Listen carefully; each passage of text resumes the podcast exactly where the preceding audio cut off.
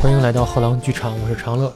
呃，上一期节目里呢，我们盘点了一下这个2018年我们三个人听过的音乐和看过的书籍，然后时间可能有点长，然后还没来得及呃讲这个电影，就可能就就时间已经过去了。然后我们决定再来一期，然后谈谈就是过去一年我们三个看过的，或者说想跟大家分享的一些电影作品。哦，因为毕竟我们还是一个电影编辑部，感觉还是得聊聊电影。电影对对对，因为可能关注我们的朋友也很多是通过电影啊关注我们。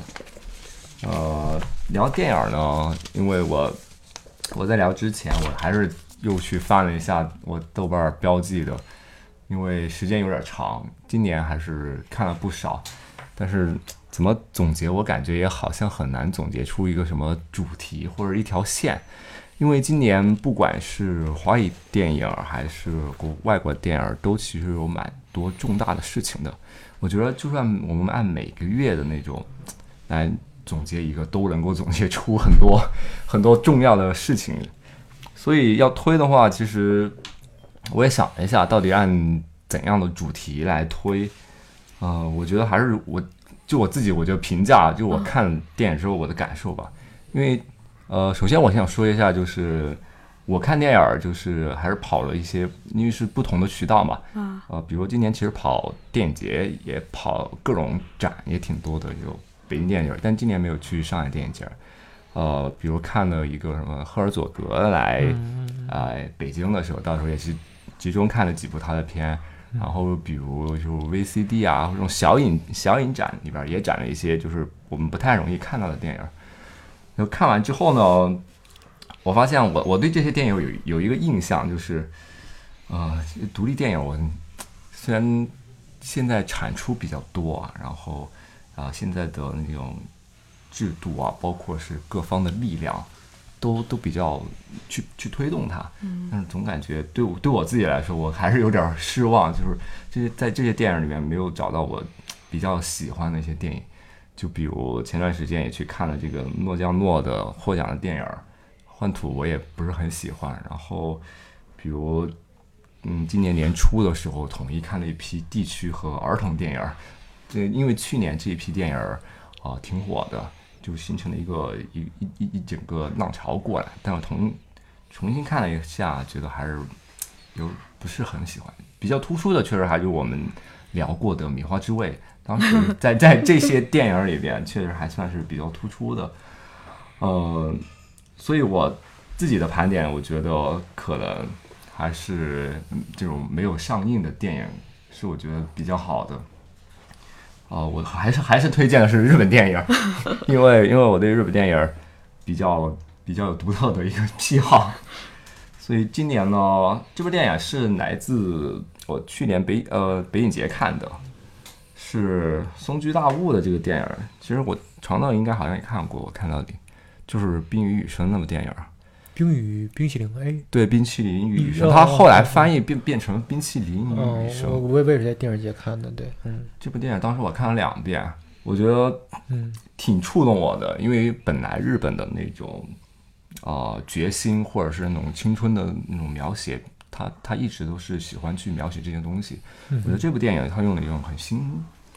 呃，我觉得是比较有美学性的一种形式去描述这个东西，而且最后确实能打动我。比如说它的各种声音上面、配乐上面用的那种非常剧场式的，我觉得这些都是一种形式上的突破。关键是我觉得它呈现出来的那种是真的有力量的，嗯嗯这是我今年我是最喜欢这部电影哦，呃，也是我唯一觉得能够打五星的电影。然后这个导演呢很年轻，我因为这部电影，然后了解到了这个导演叫松居大悟嘛，他其实挺年轻的。嗯然后我又追着去看了他的另外一部，我也挺喜欢的，是二零一六年的，他叫《安藤春子下落不明》，听起来其实挺奇怪的。那个电影是苍井优演的，然后我觉得他可能对苍井优是比较欣赏的，因为在《冰与雨声》里边的那个女主角，很像。也很像苍井优，包括她的呃演表演的那种风格也很像，他本来长得就挺像的，所以我我觉得这个这个导演是比较懂，就是表演比比较懂怎么去展现、去捕捉这个演员身上的这些特质的。这两部电影我觉得都都非常推荐，因为不管你从表演上，还是从他的导演技法上，还是从他的所表达的情感上面，我觉得都能够呈现出给我很很很满足的享受，是我今是我二零一八年就是最满足的一种观影体验，就是我就是去年为大家推荐的电影。行，那我来。你来吧。行行，那我其实二零一八年，我觉得，嗯、看的电影其实也不算多，因为我豆瓣统计的感觉没有前两年多。然后我还是想强迫自己在嗯院线来选择的，因为我觉得对，但其实我去年院线片也也就二二十部左右吧，但是其实也不多，嗯。因为想想前一年，前一年能给我留下印象的院线片真的还挺不少的，无论是嗯。敦刻尔克、还是当时哎这个，敦刻尔克算前年的吗？前年哦，前年年，前年。前年的，然后包括《银翼杀手》嗯，华华语电影，哪怕有那会儿有比较充满争议的《芳华》，还是有那会儿的《八月》，基本上都是那种看完以后有琢琢磨头的。包括敦刻尔克，它的视听呈现都是还是非常好的。但是去年我基本上没有一部电影看完以后，看完以后我就还会再思考它，会再想它。去年不是这么大大大大电影吗？如果你能能不能，如果说你要说把地球算在去年的片子里边儿，我我觉得可以说地球。虽然我地球是一月今年的一月二号看的，但我觉得哦地球应该是如果放在去年电影的维度里边儿，是唯一一部我觉得看完以后哦我愿意去思考的。先先不说地球，我先说之前嗯我。我说两嗯两部吧，两部我觉得可以让我觉得非常有感触的电影，一一部是啊、呃不知道你们都看没？《动物世界》动物世界》韩延韩延拍那个《动物世界》，那个《动物世界》它上映的特别呃对，上映的时间特别短，票票房表现也不理想，然后很多人觉得里边李易峰有李易峰的表演就不愿意去看，并且这个名字起的，我觉得。并且这个名字我觉得起的也是有问题的，以为是那个赵忠祥那个《动物世界 》是吧？所以和动物没有关系，它哦是也是日漫改编的，日本也拍过它的拍这个故事，然后只不过中国这个是拿来又拍了一遍，然后这个导演是韩延，就是拍那个肿瘤君的那个导演，嗯嗯嗯。就是他在里面所呈现的那种，嗯、把这种就是。它是一个二次元的东西嘛，嗯。二次元的把那种里边，呃，因为它是一个简单的就是剪刀石头布，这么这么一个游戏，在一个嗯。船上，然后看谁赢到最后，然后是可以就是说，因为那人欠了一大笔钱嘛，通过这个来赢，就这个东西它就是一句话，简单的不能再简单的一个 一一一件事儿，它所描述出来的，呃，它完全就靠视觉效果，哦，这个视觉效果是我看过以后觉得让我对中国的电影工业有一个新的认识的一个视觉效果，是这种有点像我当年第一次看《寻龙诀》的时候的感觉，因为《寻龙诀》那时候也是寻龙诀那种风格吗。呃不太是，但是比较就是特技感、CG 感，其实呃已经足足的被削弱了。就已经不像是那种一看我靠这个东西好假呀，嗯并且这个东西好好傻，并且并且那个故事里边其实这些东西它是完全可以不表现的，但是它也是通过呃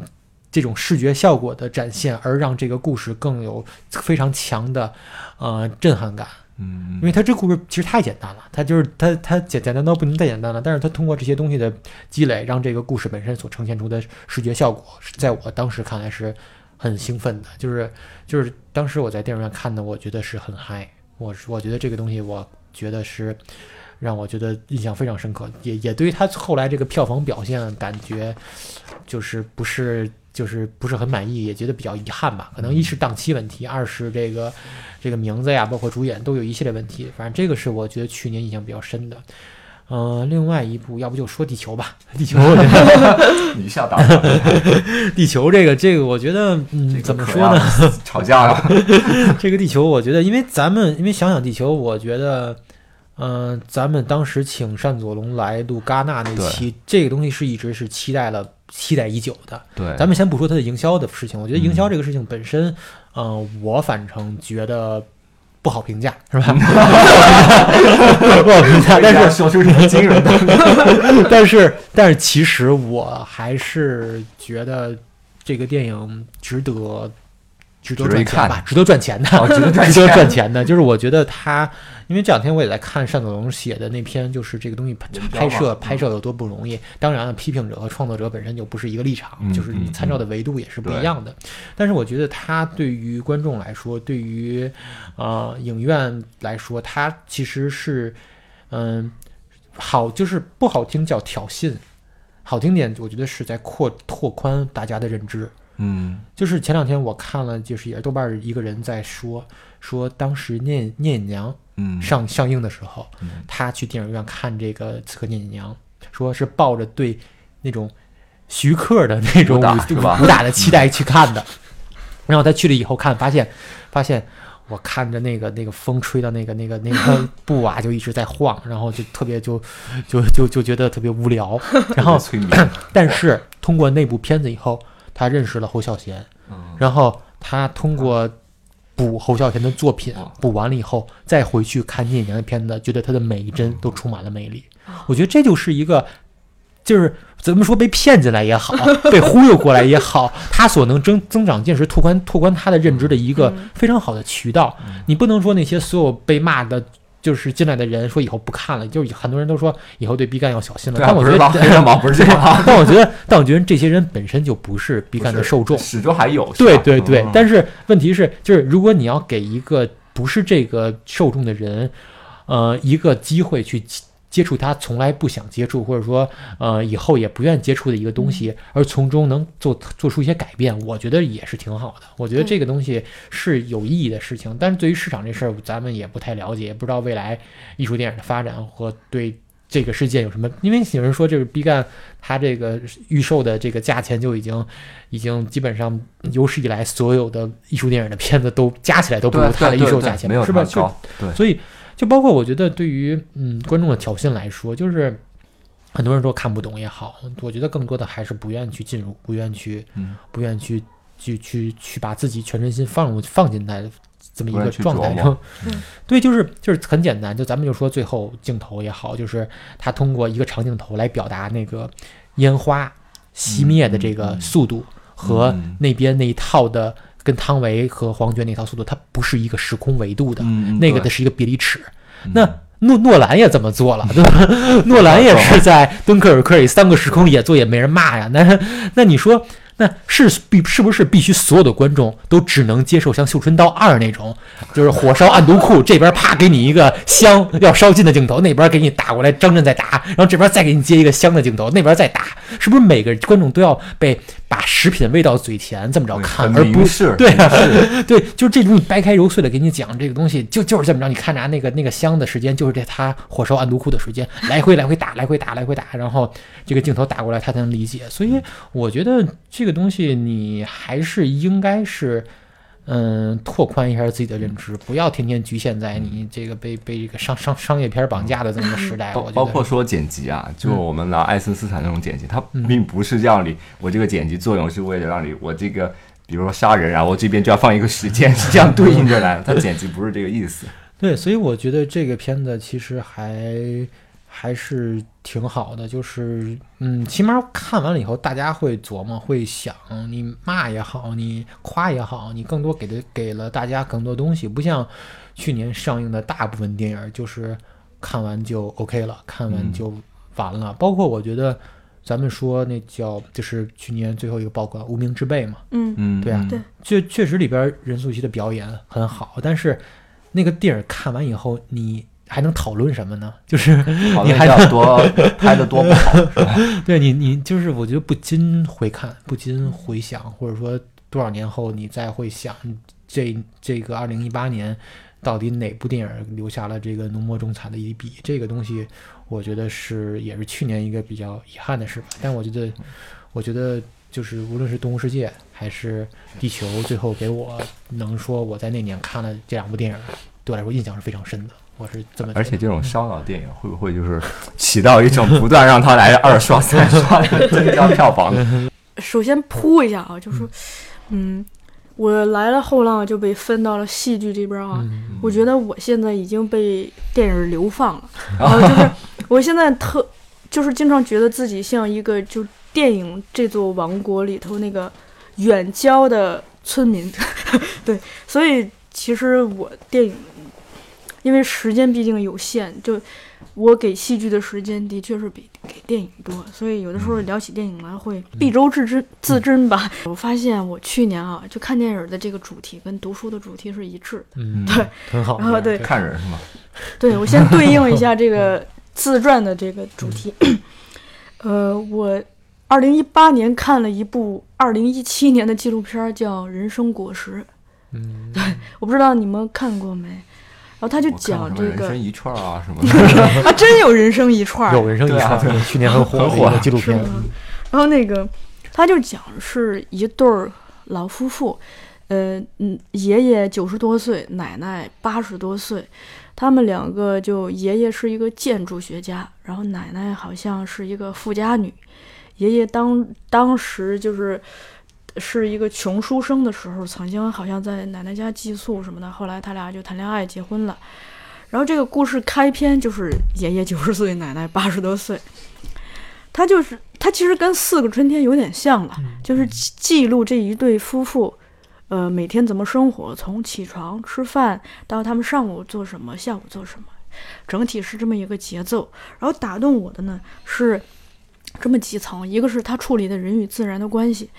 因为这个爷爷跟奶奶吧，他是城市中找到了一片乡村 的土地，嗯，然后因为爷爷是建筑师，他可以自己去建一座房子，然后呢，自己去为这个房子开一处小院儿，嗯院子里可以自己去种很多，嗯，蔬菜和水果。嗯然后，所以他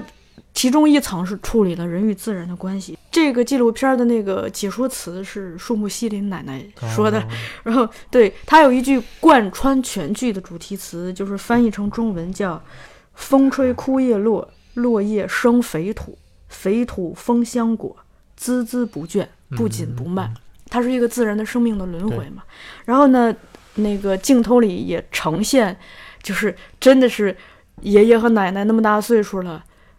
呃，怎么样把这个枯落叶扫扫起来，然后把它装起来，移的把它放到另一片土地上，让它去滋养另一片土地。同时也有大量的镜头，就说他们怎么种，怎么怎么收获果实这个东西，就等于是一个呃自然的轮回吧。然后这个这个片子的结尾的时候，他引用了一句一个著名建筑师的话，叫“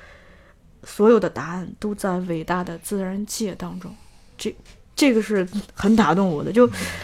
呃，但凡跟自然相关的，我还是蛮容易被打动的。嗯然后另一个是它是关于家庭的，嗯你看《四个春天》，他也探讨了家之为家嘛。这个纪录片他也探讨了家之为家，就整个镜头里头主要呈现的一直是这一对儿夫妇，但是他们其实是一直跟外界有联系的。一个是说他们有自己的女儿，还有一个孙女儿。这个奶奶每次这个秋天收获了果实之后啊，她首先会把这些嗯呃，比如说水果什么的弄好，包装好。去寄给她在都市里头的这个外孙女儿，好像。然后另一个是冬天的话，他会把这个会有一些就是需要发酵来那个那那种食物，手工食物也寄给这个外孙女儿。他好像还有一些台词，就是说你自己在城市里头都吃不到什么自然的呃这种天然的东西，然后我就给你寄去。另一个他跟外界的联系是。这个爷爷九十多岁了，还经常骑着自行车给别人去寄信，好，然后那个影片中途有一个插曲是，爷爷和奶奶一起去了一趟台湾，去探望爷爷的一位战友，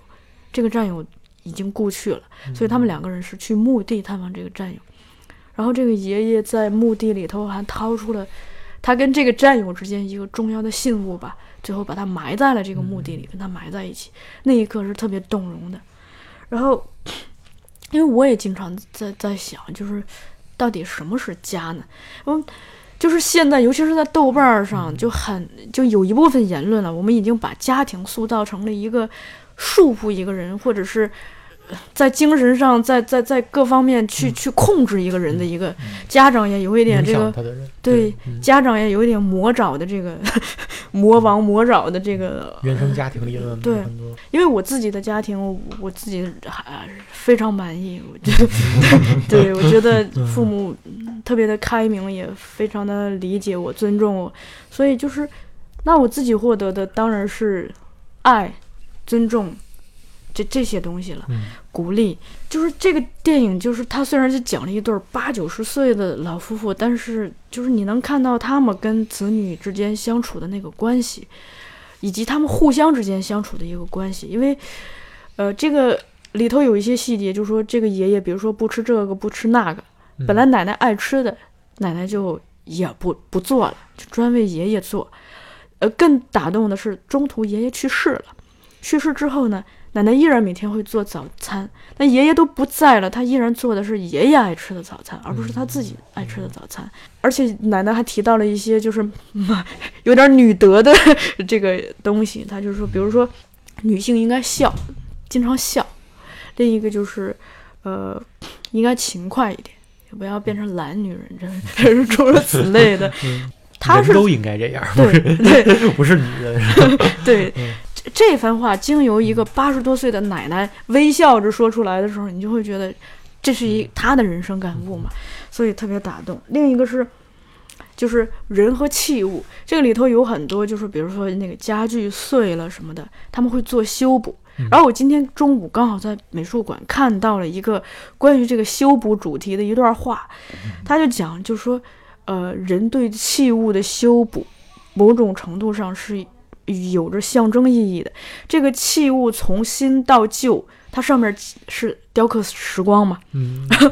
当你把这个破碎的东西把它修补起来，这个行为本身，其实你的行为象征着我们在生与死这个边界去做这个两极的边界去做的一些事情，它是我们面对新生和死亡的一个态度。你对一个事物，因为你不修它，它就死了嘛。你修了它，它好像获得了一次新生。这样，我是这样理解的。另一个，因为爷爷是建筑师，他里头有很多关于建筑的讨论，而且这个房子也是他们自己造的嘛。我一直在想，就说 建筑这件事儿，因为去年我有一段时间间的这个兴趣点是呃这这个在建筑师 身上，也一直在思考人和空间，呃空间的一个关系。他这个剧电影的结尾的时候引用了一句一个建筑师的一句名言，叫说：“家就应当像生活的百宝箱一样。”就 这个特别值得玩味。就对它不但有我们需要的很多的，就有一蔬一饭，它是我们吃饭、睡觉、放松、发呆的地方，同时它可能还有更多我们这个心灵慰藉或者是各方面的东西吧。然后呃，就是综合这一些吧，就是提炼一下整体主题，我觉得跟《四个春天》是很像，但我感觉它比他拍的比《四个春天》的那个情感更含蓄，嗯更有更是就有那种就是像你熬汤，就是那种小火慢炖时长时间熬制的那种，就是入味儿的那种味道。而且他因为爷爷那个爷爷的死亡，他们处理的非常的克制，就没有任何的稍稍的渲染，就是他把它像自然的这个生命轮回一样。非常自然的，以非常自然的手法就把它处理过去了。它结尾有另一个建筑师的话，叫“活得越久，人生人生就越加美好”。自然生命轮回这事儿吧，就是我我也是特别有感触，特别是在咱们跨年就这种这种时候，因为嗯从去年开始变得特别怕死，就是 对，因为我我是怕死，是因为我贪生。对我对 我我很希望自己活得久一点，去去，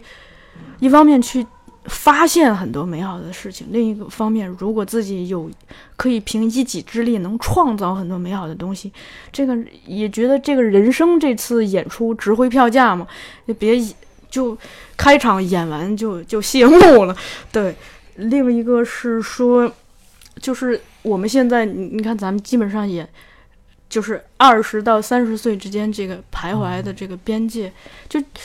加上家里头就说，比如说老人的生病和这个新一代成员的不断的进入，这小孩儿出生什么的，就突然觉得自己已经在进入这个中年人的这个心态的行列里头了，而这种代际的传承之间，会让我去思考生命的轮回。我其实刚才也挺想问你的，就是因为你这个片子确实和《四个春天》很像嘛，然后我也挺想问的，其实今年有有几部比较类似的这种讲生命啊，或者是在这种自然的家庭里边这种生命的长度的的电影。这《四个春天》是一个，《生活万岁》其实也算是一个，啊，对，然后《熊谷守一》其实算是一个，嗯。因为我特别想听一下，就你你刚才觉得《四个春天》还会还比较有那种渲染的成分是吗？他对死亡的处理，我认为这个对他们家家庭来说，尤其是这这个白发人送黑发人嘛，这个在中国是也也是一个不是个什么喜丧嘛，嗯，它是一个让我们觉得其实算一个人生的苦难了嘛。对那对老人来说，对我只我自己看的过程中，我觉得还是处理的有一点渲染了。对但是他其实已经尽很大程度去避免了那个死亡对，那个过程，因为他直接把那种死亡就是，呃，他因为他死亡前是那个姐姐笑的那个嗯。画面，嗯，然后也没有去展现那个葬礼，嗯。就多大程度的那种葬礼的哭哭啼啼，也没有去展展现这些，反而就是展现父母。其实刚刚刚开始葬礼的时候，父母还没哭呢，嗯。然后只是跟着他呃把他送回家，嗯。把那个他们才哭的那个。其实我倒是觉得他那个是，你如果拿现在那种来对比的话，他那个手法已经极极力的去这跟现在相，这跟大部分极力的去避免那种最大的哭点或最大的惨点。只是我觉得日本人真的可能他有时候处理问题会比较极致了，因为他爷爷的去世就是有点像侯孝贤的电影了，就是所有最容易出戏剧性、最 drama 的情节，他给你剪掉，他给你呈现。他当时就是爷爷正在洗碗，就突然画面没有声音了，然后下一个镜头就接。已经送葬都结束了，就直接接奶奶一个人怎么生活，已经是极其隐忍了吧？对对对，这让我确实很让我想到了那个《熊谷守一》，因为我在看树木希林的那个纪录片里边的时候，呃，他就说到我我看他那个表演的状态，真的和平常一样，他没有在拍他的时候，他就在那儿动来动去，然后给大家说，哎，马上开礼了，他说，哦好，然后就马上移。马上就是稍微移了一下身子，然后继续在那儿拍，所以根本就感觉不到状态的嗯。不一样。然后还有个细节就是，我现在看这种在国内看一些这种讲生活的片子的时候，会经常看到，哎，比如我最近看了一个小森林，就是韩版的那个小森林，它那个不是讲做饭嘛，嗯，但你看它的盘子都像是新的一样，你完全不信不相信他的那个做对做饭有多大的那个关注。而那个树木希林他自己在拍的时候，呃，他就会给导演说：“导演用我的这个刀吧，嗯，对吧？”他说：“那那那你别去找其他的器材了，就用我家里这个东西。嗯我觉得这个就是对关注的那个真的是不同。他的生活经历确实对于创作来说本身就是一一个个巨大的宝库。对嗯对就是还是回到那个主题，就是雕刻时光嘛。就不管是你的道具也好，就是这个人站在那儿，那时光雕刻过跟假装雕刻过，它就是不一样。哦，又到了这个打歌环节啊，就是音乐盘，也算是我们的一个音乐盘点。嗯其实我这个音乐盘点在上期就已经说过了，就是因为我这一年主要听的是日本音乐嘛，然后那我这一这次打歌就还是打一首就是啊、日本另类偶像的一个歌，呃，这个人他，但是他自己特别爱自己做音乐，然后他平时他在录音棚或者他家里，他特别喜欢玩一些音乐，特别喜欢即兴的，随便就来一段儿，然后，所以他这个人，我我认为是属于是比较即兴的一种天才。嗯啊，所以他的量也非常多呀，他产的产出的量也是多特别多，因为他随便想到一个灵感，然后他就会来一首，然后编一首。呃，这个人叫梅村，也是日本最近比较知名的一个音乐人。呃，那我就推荐他的其中一首歌吧。那么我们就先听一下这首歌吧。嗯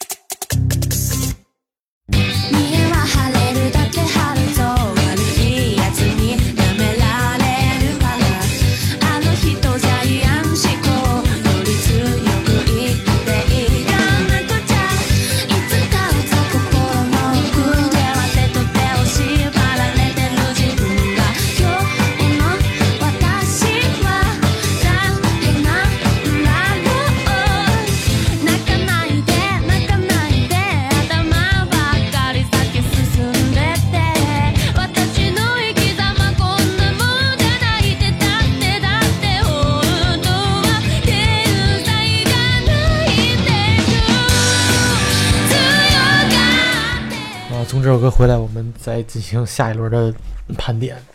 啊，其实电影这边我可能会更放开范围，我想嗯说两部剧，可能是我去年对我来说，啊看过留下印象很深刻的嗯嗯剧，一个是路易 C K 的那个《百年酒馆》，因为路易哦 C K 他是一个呃单口演员，嗯我去年也是对单口喜剧这块儿也很有兴趣。然后《百年酒馆》它也相当于，如果简单理解，它可能是一个情景喜剧，嗯，但是它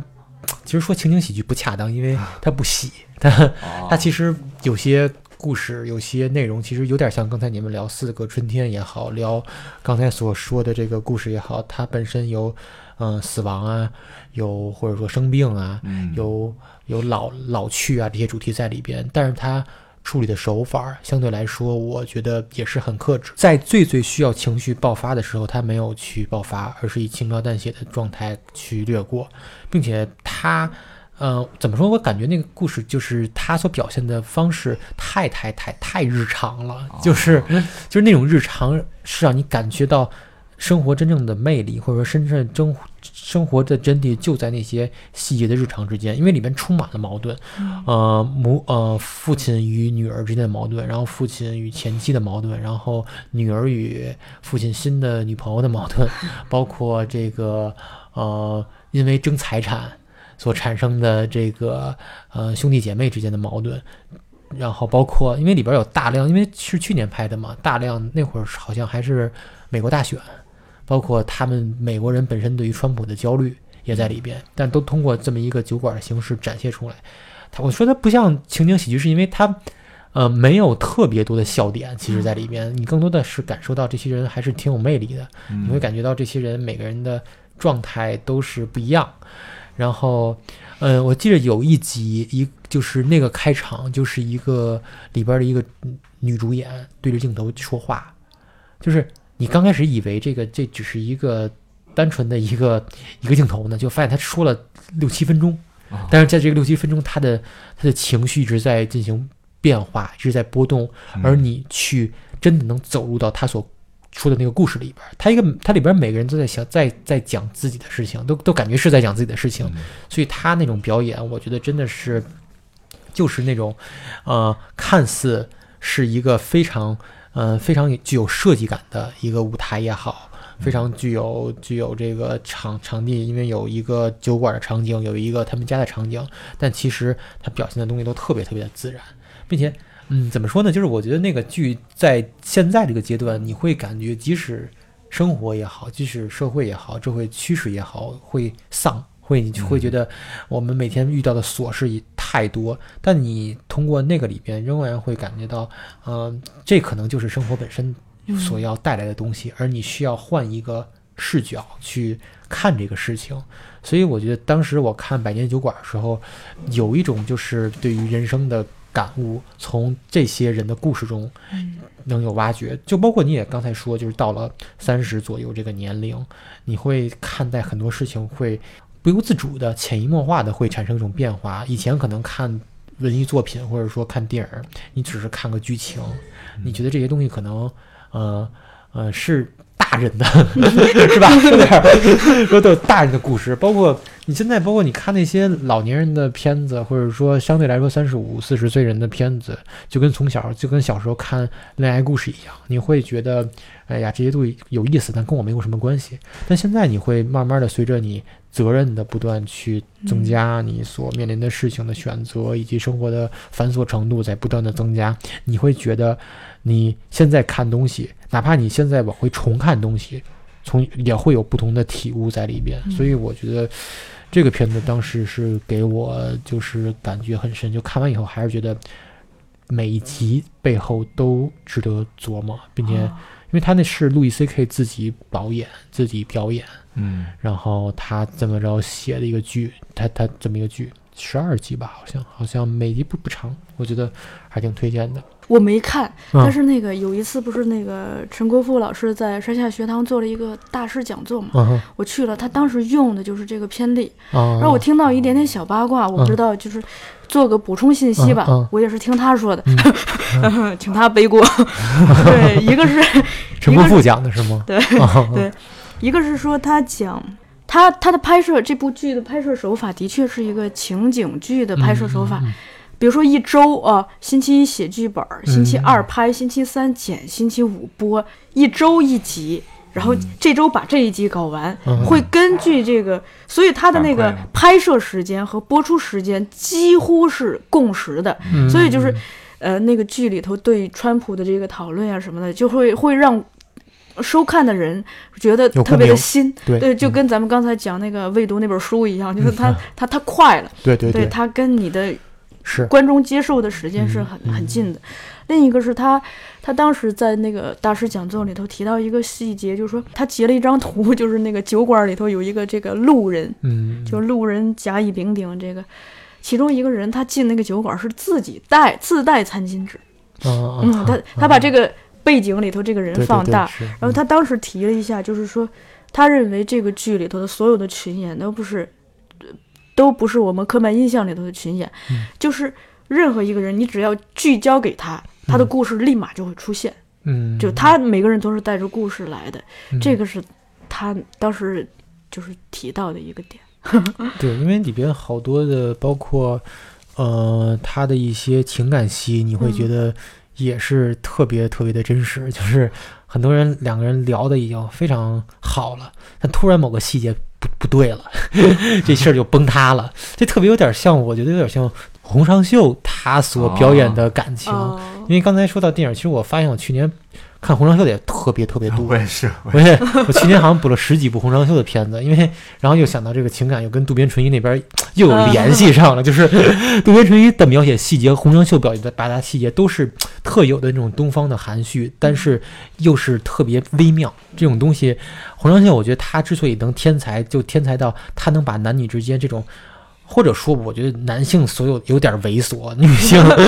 女性有点就是这些小小的心思嗯作也好，小矫情也好，嗯捕捉的特别明了。但是渡边渡边淳一的文字能把这东西说明白，而是有一种非常诗意在里边，所以我觉得这两部可以互文。然后另外说到剧，我还想推荐一部我去年日剧看的也不多，嗯，但是我有一部给我印象很深，就是是应该是十一月冬季档还，秋冬季档，就是有一部片子叫《大恋爱与忘却记的我》，它的主演是户田惠梨香嗯和石毅。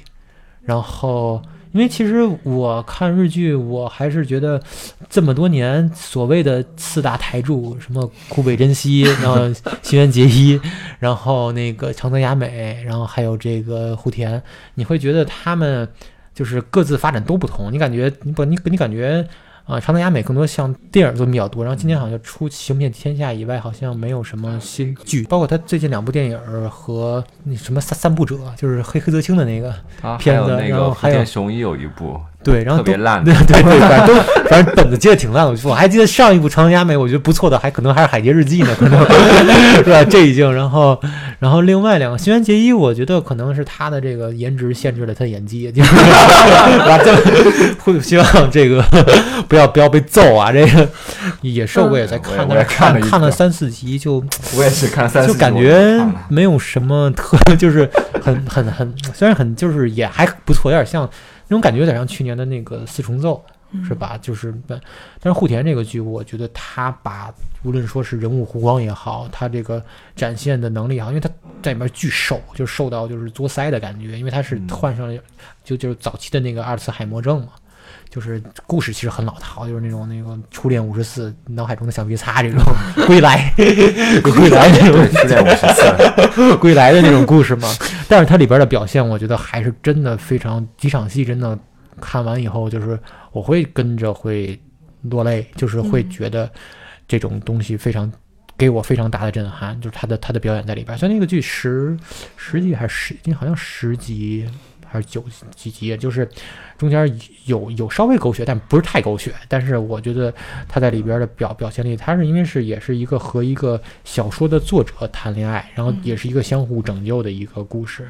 然后我觉得那部片子当时当时看的时候还是挺让我触动的，这也是我觉得去年好像可能是继重版出来之后吧，重版出来 是也是前年的片子之后，嗯我对我印象比较深的一个日剧，也是嗯每周都都在追。然后这就是我推荐的两部剧吧，我觉得这是我这部分，嗯我就是继续呼应我那个读书的主题。我读书不是还有一个主题是那个工作哲学嘛？嗯就是其实去年看了大量这个幕后的电影，嗯很奇怪，就我去年的这个呃兴趣哈、突然从台前转到了幕后，嗯就包括看戏剧，就很多台前的东西，它很难打动我。我甚至为这个事情特别的焦虑，嗯。因为我觉得就是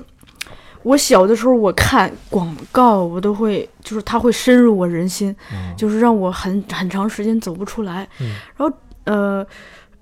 甚至有的时候就是随便看一个电视剧，我都会特别长时间走不出来。但我现在就是是不是因为我看的多了，我同就是我的那个朋友说是我因为我的审美提高了，但我自己其实特别焦虑，因为我很少有东西能打动我的心，这个特别可怕。嗯。然后呢，就是在这样子的情况下，我的兴趣转到了幕后，嗯所以我看了大量的这个幕后的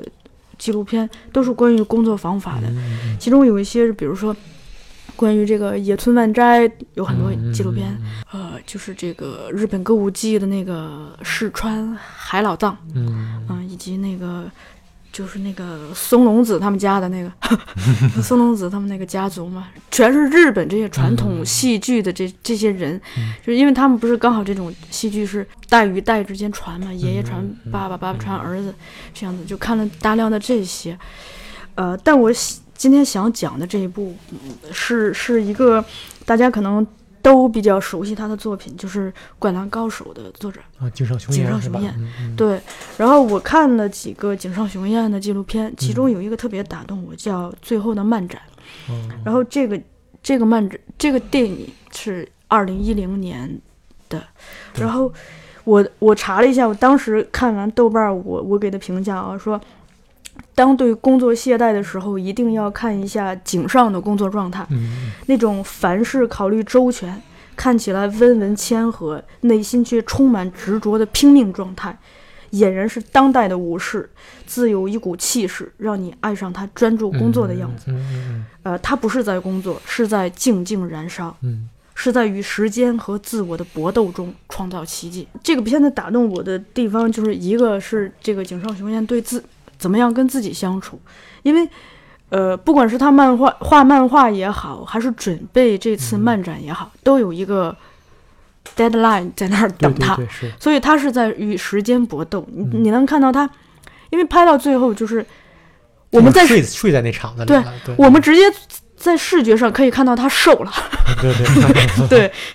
就自己已经变瘦了。然后，但是他工作起来非常的认真。做漫展的话，不跟在在纸上画一样，你需要嗯会放大，对，放大的时候你需要换工具嘛。嗯比如说你的笔可能会变成一把刷子或者一支毛笔，他在他对那个工具的这种认真，就是认真选择，就是他不停的试，说啊这个好像不够好，那换另另一个，这个尺寸应该是多大，他在不停的尝试这些细节，嗯就就跟咱们边书也挺像的嘛，就是他是一个。在外人看来，非常的自我折磨或者折磨他周围人的过程，但他本身是一种在精益求精或追求卓越的过程嘛，所以这个东西特别打动我。而且他他工作起来有一个爱好，就是他会戴上耳机听音乐。嗯呃，据弹幕说他是在听古典乐了，对，但是这个本身是是他一个沉浸在自我世界里头的一个专注的状态嘛，就是到现在为止，就是专注变成打动我的一把利器，就我特别容易被专注的人打动，因为我觉得那个时候那个观演关系就是他不知道观众的存在，他在他自己的世界里头行使自己的人生角色和工作使命，但我作为观众，嗯。像像上帝在看着芸芸众生一样，就有一有一种这个隐蔽的眼睛在在看着他，这种观演关系是非常打动我的。那个片子我我也看过，然后有个印象，有个地儿我印象还是特别深，就是他画到最后的时候吧，他有时候自言自语，他其实说说说说了一段话，我觉得感触还挺深的。他他说呀，这个这个真的要感谢我这么多年一直在画画，说嗯这个任务哪怕搁在十年前，我也是完成不了的，哦哪哪怕搁在五年前，我也是办不到的。嗯真的要感谢我每一天的，就是苦练，每一天的画画，才能让我今天在这么时间这么短促的时间下完成这么一个举止。就是他嗯对于自己的一步一个脚印，或者说对于自己曾经的努力，会认可，会认可。对这个，这个我觉得是一个非常值得思考。他嗯本身明白自己能能做什么，或者说他对于这一这个路径是认识的非常清晰的。我觉得这也是嗯他能有所成就，或者说专注的一个非常重要的。他有他有他能有自己内心的即时反馈，我觉得在里边。嗯。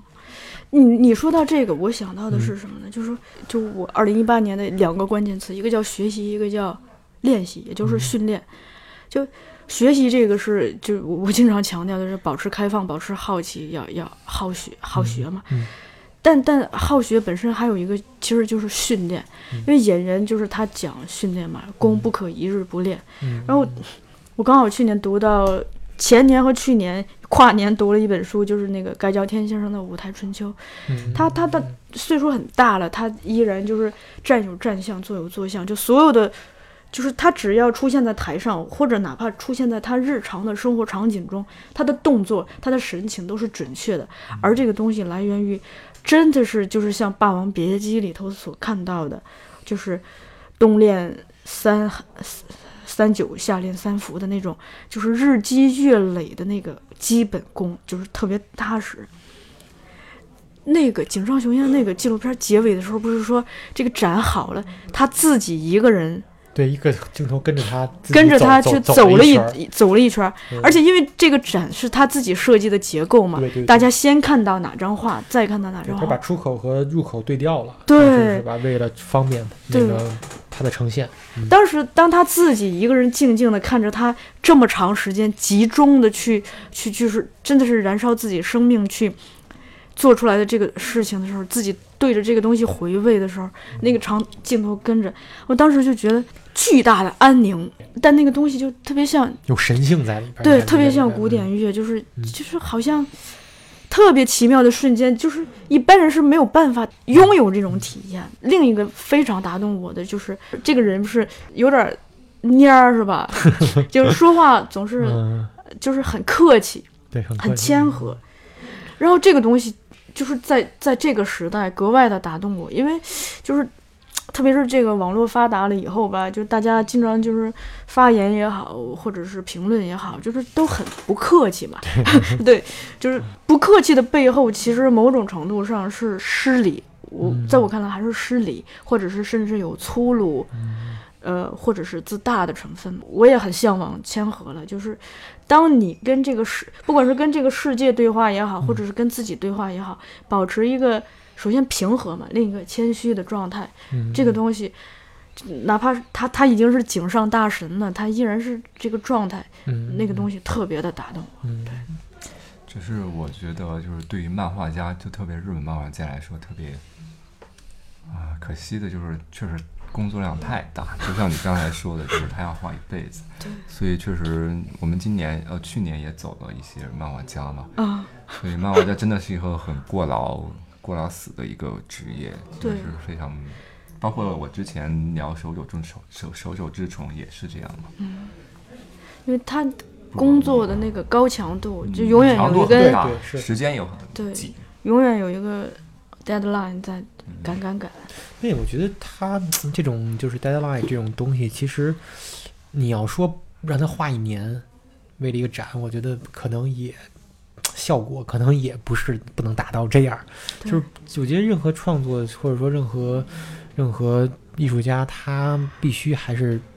得有一个外部的力量，就是逼他一逼，是对吧？就是有这么一个东西，让他在就是。最后他已经累成什么样了？都已经，我记得他已经就在那儿睡，他晚他他很多时候都而且一天睡得特别少。对他很多时候早上十点开始画，画到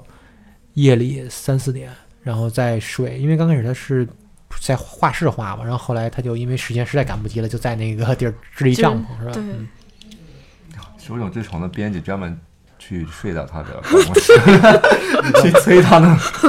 压力得多大？行，那就那就我最后再推荐一下我今年看的，我去年看的电影吧。啊、其实我是按按影人来、嗯来推的，包括刚才的《松居大悟》，是因为我觉得他两部电影都不错，而且都有他自己的特色。呃，所以我这次还是在推一个影人，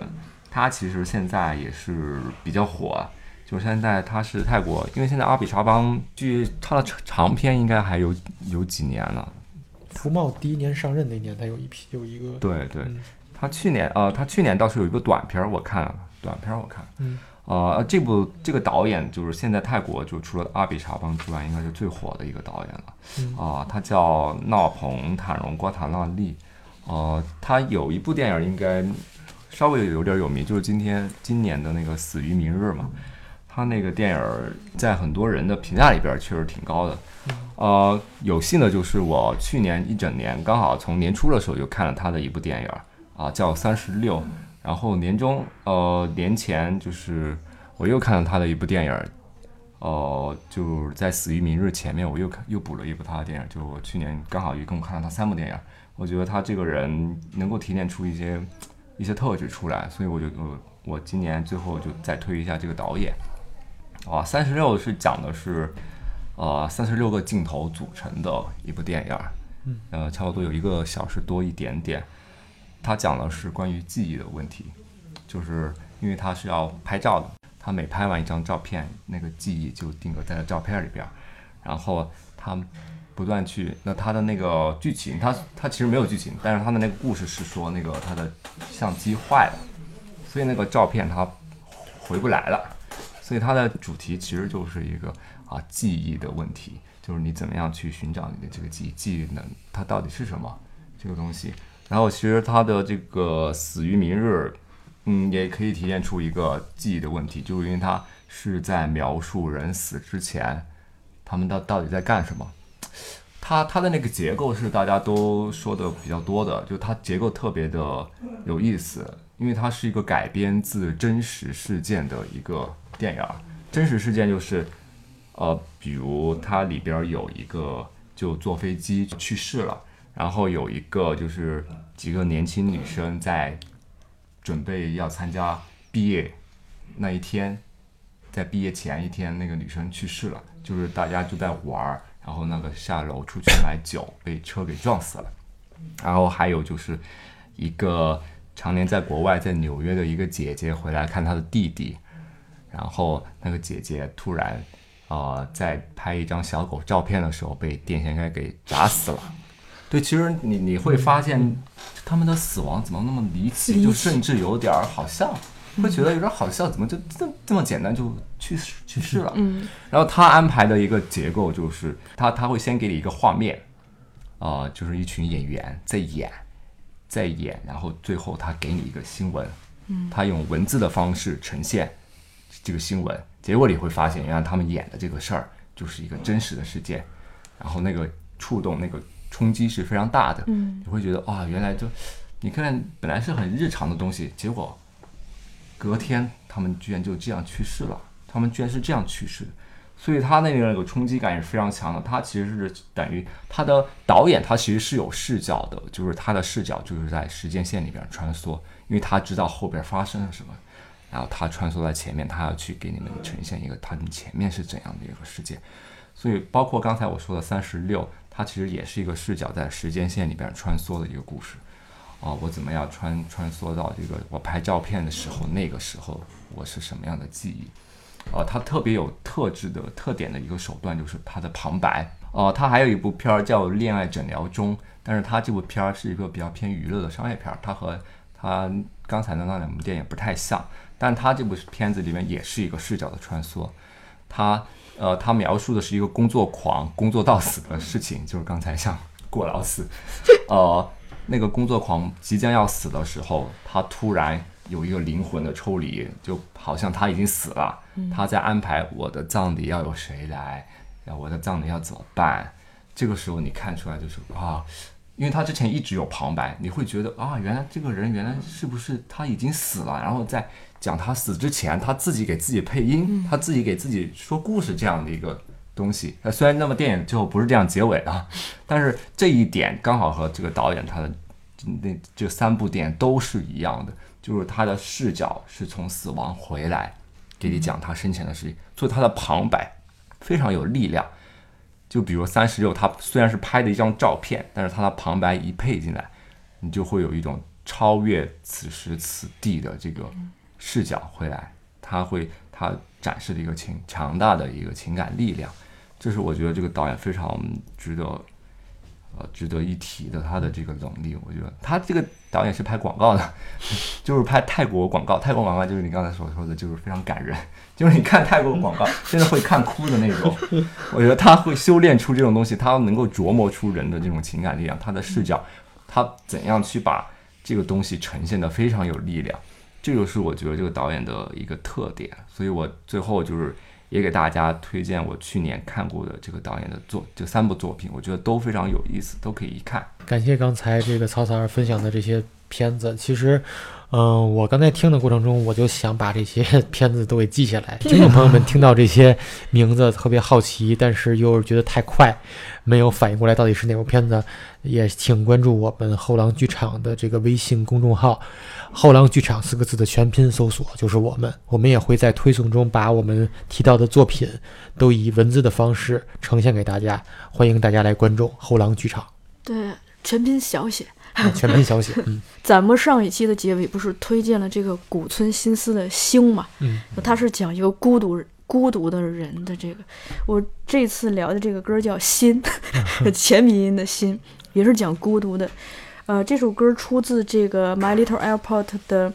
呃，二零一八年的最新专辑叫《你说之后会找我》。My Little Airport 这个组合呢，大部分的音乐都是这个阿 P，就是那个林鹏，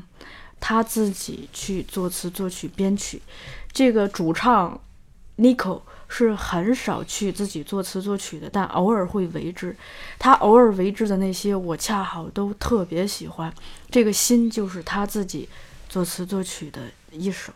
他打动我的是歌词和这个配乐吧。歌词的话有这么几句话：祈愿每个时刻我更懂我。我姐的那个 slogan 就是不要怪别人不懂你，是你自己都没有懂自己。对我更懂我这个东西很打动我，而且这个 Nico 他自己，我在微博上看到他应该是平时很爱读克里希那穆提的，所以他也是偏这一挂的，就是这个。身心灵的自我自我觉醒呀、修养啊，这这方面的。对，然后他说重拾热情，像最初就是不忘初心嘛。呃，还说就算变换很多，愿我心可放松过。然后现在越来越觉得放松是一个非常重要的命题。这句歌的最后一句说，呃，从今天当至真的我，这是香港的表达了，就是其实就是要要做真我嘛。这首歌蛮适合，就是时常感到孤独的人，就不管你此刻是单身还是还是拥有家庭或者什么，拥有伴侣，但你时常感到孤独，我觉得这首歌很适合这个。另一个想说的是，那个就是陈奕迅在二零一八年的新专辑《Love》里头有一首歌，不是叫《我们万岁》嘛？嗯，作词是陈永谦，然后作曲叫翁伟英。我现在好像这个心态真的是变了，就是进入了一种很祥和的，就是尽量减少人际关系的内耗，尽量去和你所有的人际关系一起向前走的这样一个心境。所以我会喜欢这首歌。这个歌就是讲，它其实是讲，就是从 MV 的故事反映，就是说一对伴侣，其中一方失忆了。另一方，但依然不离不弃，但写的非常的温暖和积极。然后他第一句歌词就说：“渐渐头上染了白，你一样很美，纯粹发自我真心，你别皱眉。”嗯嗯，对，这个歌的那个副歌部分叫“情人游天地，日月换行李”，其实就是时光的这个进展嘛。然后其中还有一句特别打动我说：“特别鸣谢你，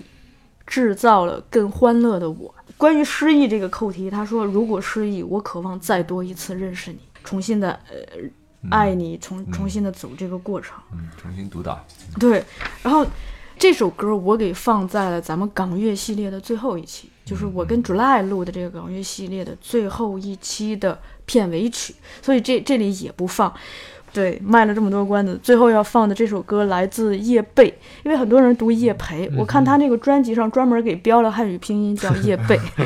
这首歌是二零一七年叶蓓发布的专辑，这个专辑的名字叫《流浪途中爱上你》。专辑前面叶蓓专门写了这么一段话，他说：“人生像一趟单程列车，途中的每道风景都是生命中的唯一。我知道青春是短暂的，而岁月久长。”我认真的告诉自己，要和生命庄严的谈场恋爱，慢慢的生活，学着与自己相处。与自己相处，现在已经变成了一个这个社会上的这个主关键词了。然后说对自己坦白，在岁月中回归纯真，慢慢成长。然后这首歌呢，其实它的意境跟我们万岁非常的像，也是非常的温暖。这首歌叫《一起变老》，但最初好像叫《晚安乌爱》。嗯，然后那个词曲都是叶蓓自己完成的，呃，然后那个编曲是赵照，鼓手是那个《小娟与山谷里的居民》里头的那个荒井壮一郎。嗯、这这首歌的歌词就是特别的简单，他说，呃，高潮部分说晚安乌爱，我用我的生命感受你的呼吸。星星和月亮，这个就让我想到了，就是跟我们万岁的一个互文，就是情人游天地，日月换行李，就是都是星星和月亮，但它是斗转星移，已经是很长的岁月的过去了。然后接着说，如果你爱着我，我也爱着你，多好。然后另一个高潮说，晚安乌爱，拥有你的时光变成你的模样。而我们万岁里头与之互文的说，继续变换，拆不开，我们已成我们。我已拥有你的模样，模样，你已拥有我的模样。我们成我们，我们万岁。而且我们万岁里头还有一句词儿说：“如万世不朽，只有爱。”就扣了他这个专辑的主题 love 嘛。最后，对我再简单的说一下，就是我喜欢晚安屋爱的编曲，这个编曲配这个词特别的贴，它让我们日常的这个琐碎的生活有了一种宏大的仪式感。这个东西，呃，让我觉得还挺有意思，挺用心的。对特，别细致的听后感。说了这么多，我们赶紧听一下吧。